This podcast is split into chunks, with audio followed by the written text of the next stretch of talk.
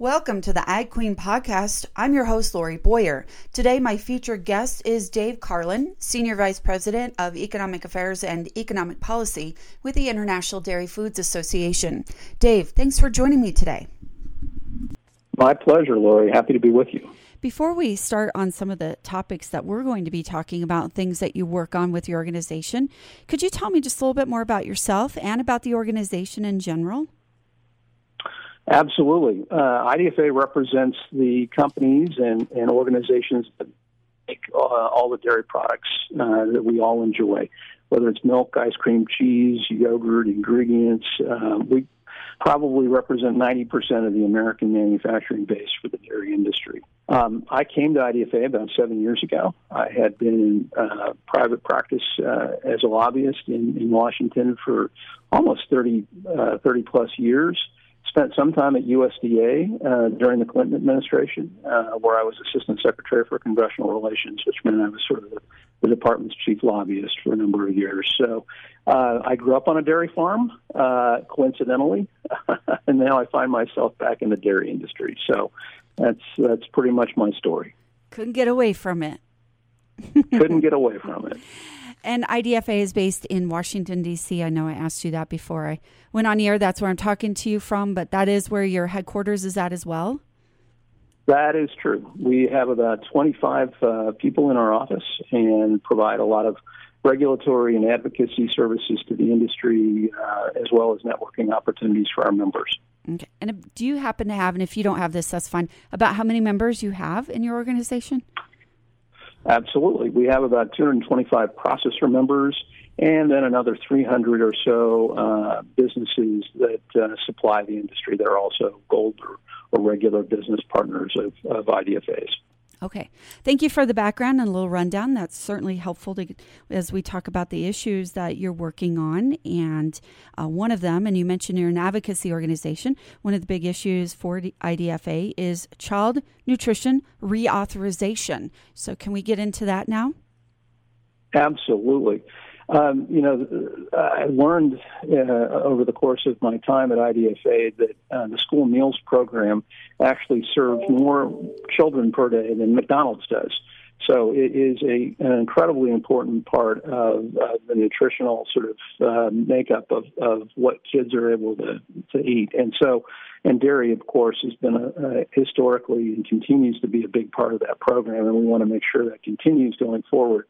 Um, we have a couple of issues that we're working on that are priority issues for us. One has to do with uh, the kind of fluid milk that schools can serve, uh, and and that's kind of been all over the place in the last ten years.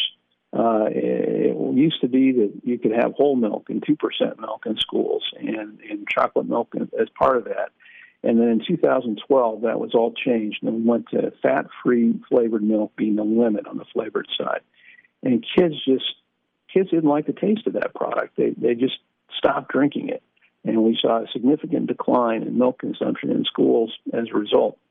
Well, in 2017, uh, the administration changed their rules uh, under the last administration and allowed at least 1% flavored milk. So a little bit of that fat content in the milk that makes the mouthfeel and the taste of the milk so much more uh, alluring to, to most kids.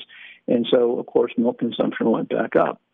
But unfortunately, in April of 2020, a federal district court threw out the rule that made that change possible.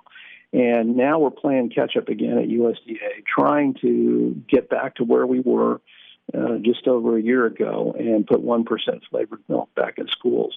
Uh, USDA is working with us in that regard. They're, they're trying to come up with a rule that would hopefully correct that. But right now, we have to go through a waiver process uh, which is pretty cumbersome for schools to have to do in this kind of COVID environment. They've got a lot on their plates trying to reopen, you know, big full time in the fall. The last thing they need to have to do is to, you know, jump through a bunch of hoops just to serve one percent flavored milk again. So we're trying to change that again in child nutrition reauthorization. If the department can't get the rule out, we'd like the Congress to help them uh, by telling them basically that they need to at least serve 1% flavored milk. And the reason I should emphasize that we can only go as high as 1%, why can't we go to 2%? Why can't we serve whole milk in schools? The reason we can't do that is because the, the school meals program is tied to the dietary guidelines for Americans. And that's the rulemaking that comes out every five years that USDA participates in. It's a very scientifically based determination.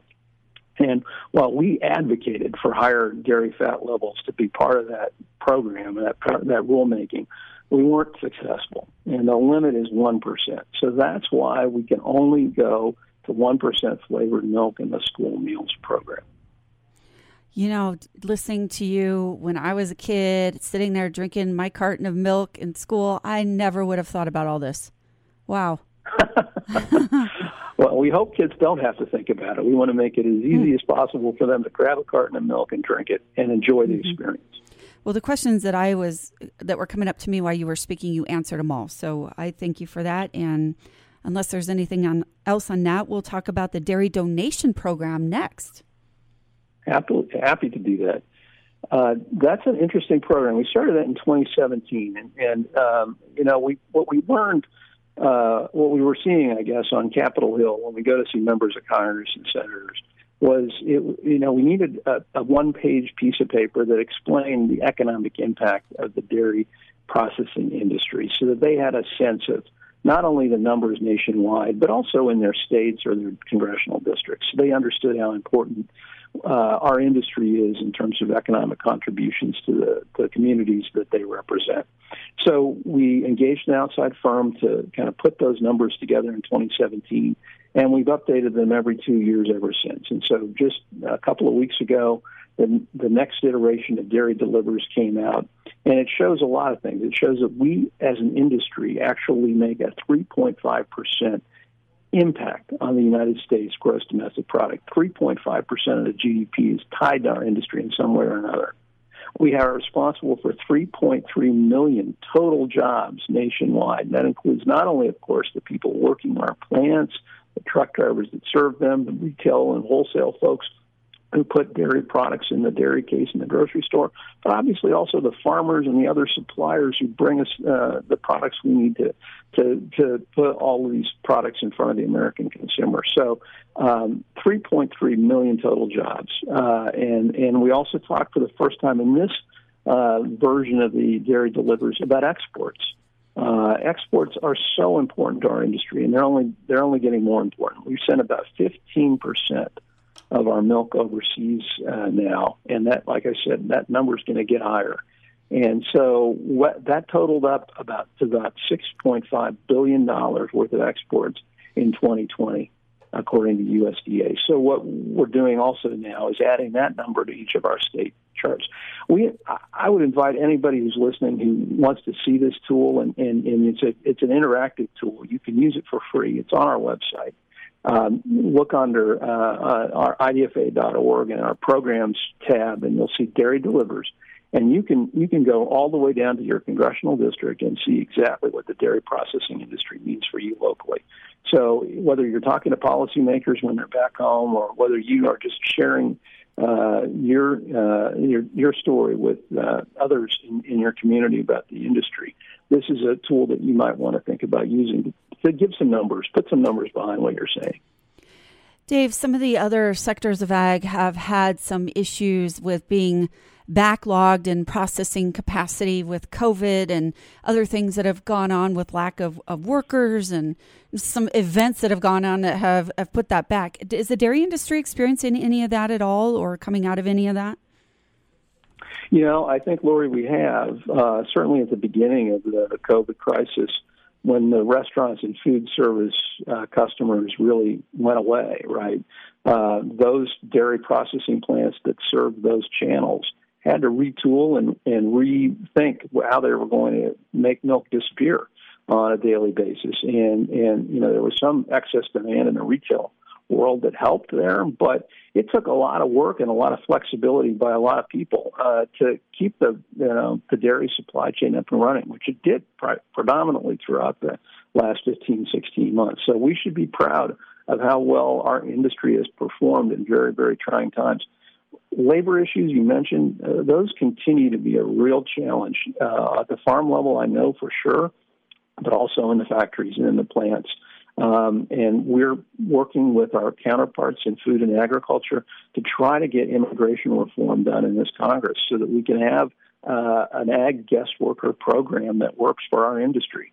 Uh, up until this point, it's been a seasonally directed program. And as we all know, dairy's 365 days a year, seven days a week. So we can't, we're not seasonal, but we need migrant workers to help us on our farms and in our plants as well. So um, that's something that we're working very hard to try to achieve, but it's not easy. That's a that's a very politically difficult issue, as, as probably most of your listeners know.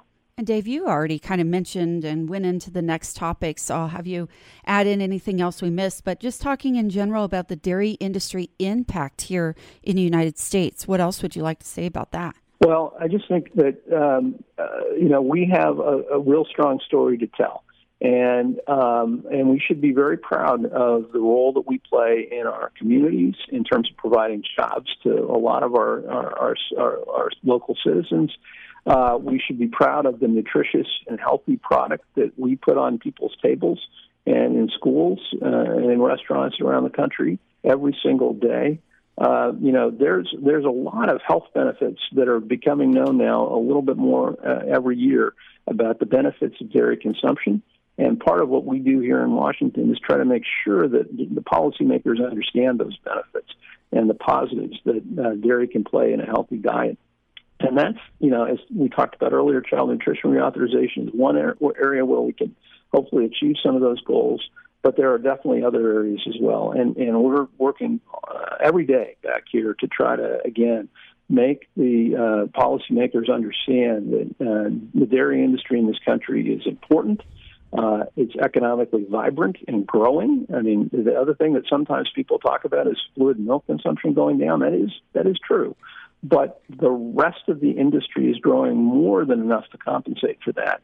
And so overall, the dairy industry in this country is is growing and we should. We're, it's nice to be part of a growing industry. It's nice to be working in a you know an industry that makes a difference, a positive difference in people's lives.